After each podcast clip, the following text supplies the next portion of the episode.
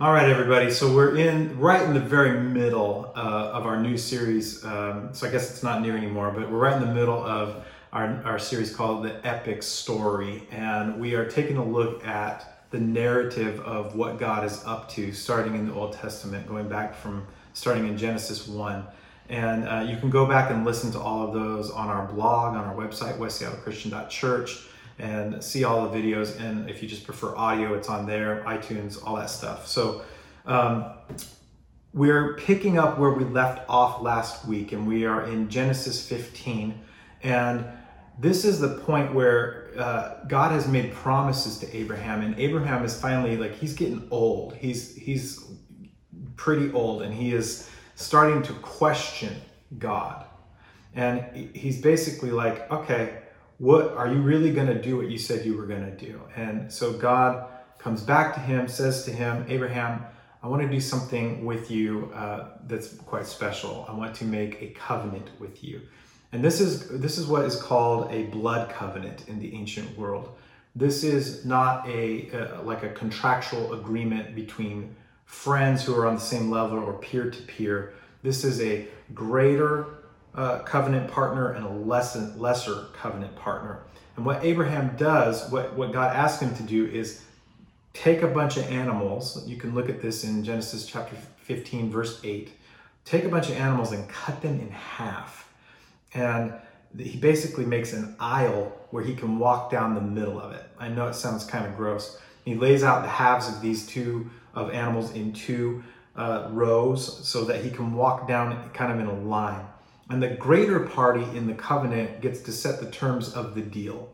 And the lesser has to walk through the halves of the animal, stating the terms of the agreement. Um, and the lesser basically says, I agree to these terms. And if I fail, may this, this line of animals that are cut apart and, and have been killed, they're all cut up.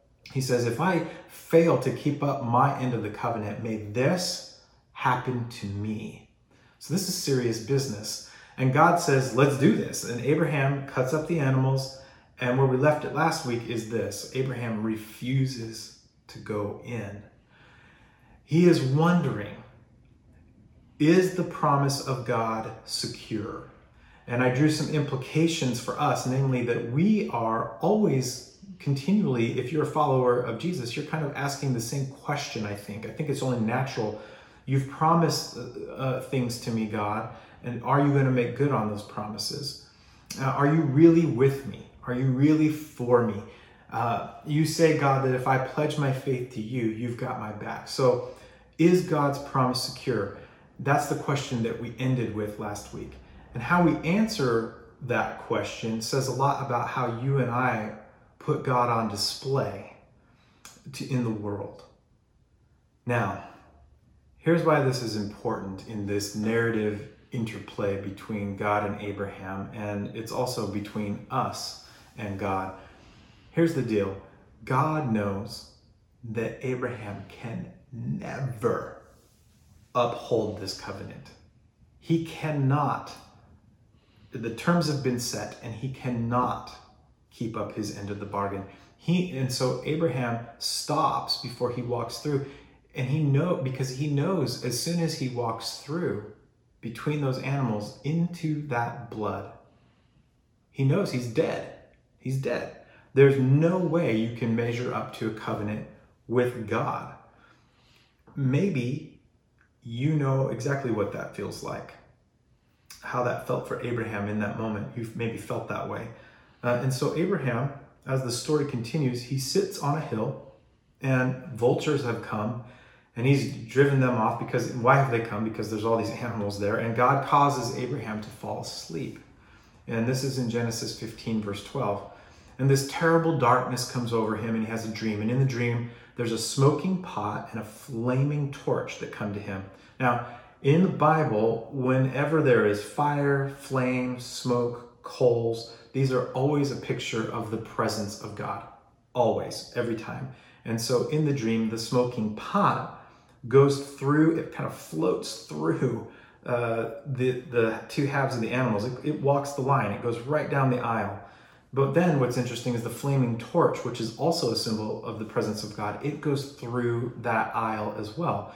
And what God is saying to Abraham is this Look, I know that you cannot uphold your end of the deal.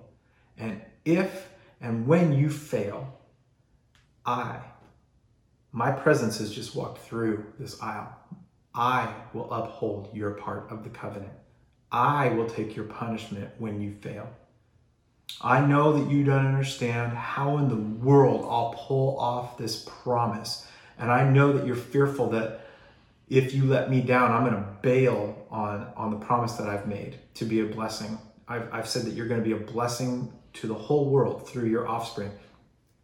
And he says, I will do it for you. If you fail, and you will, I will carry out your part and I will take your punishment. And basically, he's saying, Is the promise secure now?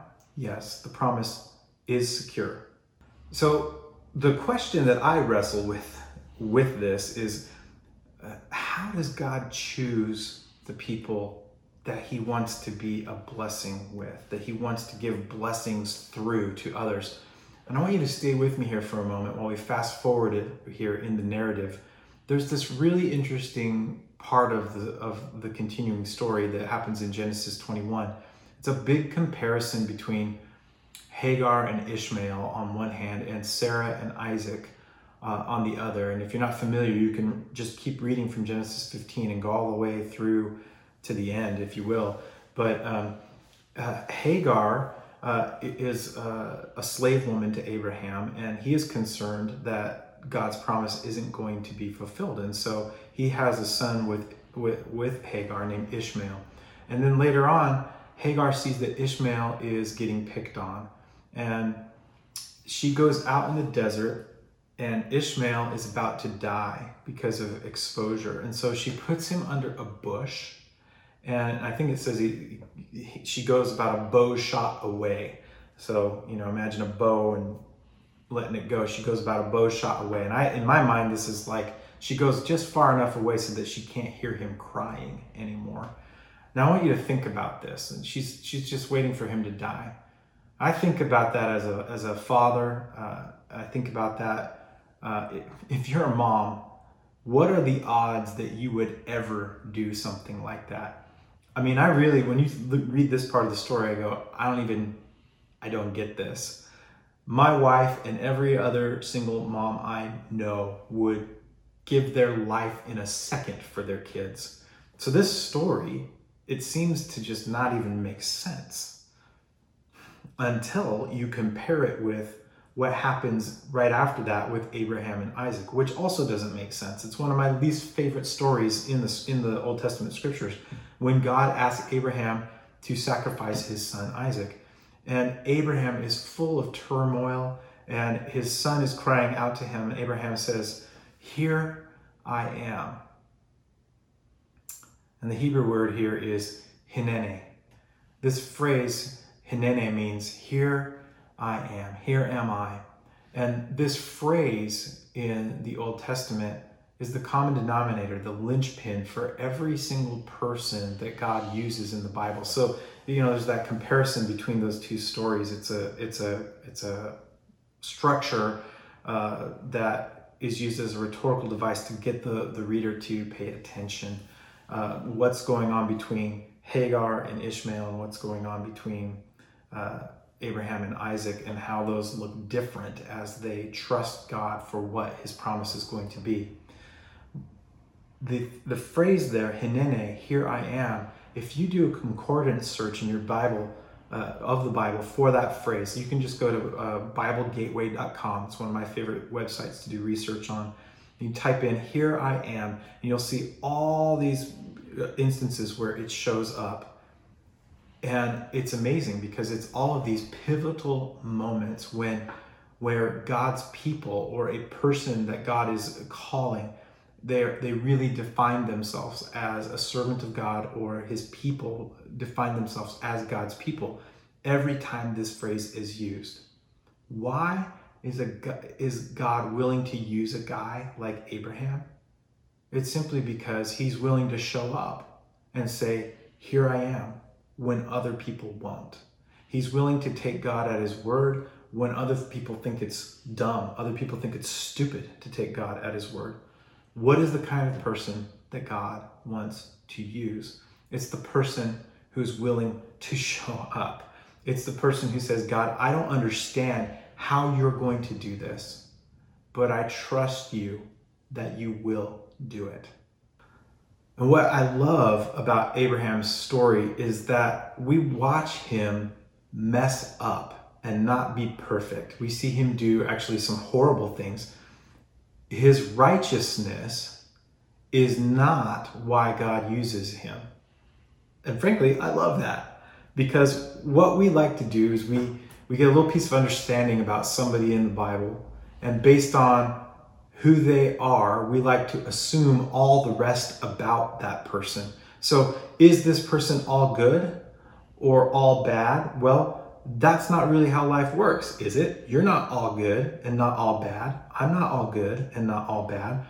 Like David, for example, King David in the scriptures, a man after God's own heart. Was he all good or was he all bad? So the question we have to wrestle with is this Does the person that God uses, do they have to be all good? Or do they have to have it all together? Or do they have to have it all figured out? And the answer is no, no. What they have to be willing to do is when God calls, they show up and they say, Hinene, here I am. Here I am. And if you're willing to be that person, no matter how crazy the promise is, God will fulfill it. He will fulfill it. His promise is secure that way. How many of us will stay the course? That's the question. Are you willing to show up? So I want to leave you with a few thoughts, a few implications from this. Number one, it's very evident that God is still looking for partners in this world. And the good news is he wants he wants to make your name great too. If you go back 2 weeks and listen to the week the week's message from last week. He wants to make your your name great so that you can be a blessing to others. Do you have to be all good all with it and all together and have everything uh, perfect in your life? to get it. No. All you have to be willing to do is show up when he calls. When he he he is still looking for partners and he and he is calling people to do good works with him. Number 2, those who do become his partners change the world by constantly investing in other people around them. You're called to be a blessing to people. God's blessing isn't just for you. You're to transfer blessing to others. You don't just live right and be a righteous person and be good and not pass it on to other people. You change the neighborhood and the world by investing in people in a relational way. And that's what God wants for us. So I'll leave you with this question Uh, after those two implication points. Where are you partnering with God? in the world. Where are the places? It's not enough to have some good ideas that we don't act on. Where are some actual places that you are investing and partnering with God to change the world? And if you don't have a place, maybe it's time to say, Hinene, Hinene, here I am. Maybe it's time for you to cry out, Here I am, God maybe you're like, I'm tired of wondering where you are, God. If you've ever had that thought, like, where are you, God? Uh, I'm tired of missing out on the blessings that you've promised. I'm tired of coasting through life with no purpose or mission or reason. Hinene, here I am. Use me. It's really weird and really awesome how God shows up when we do that.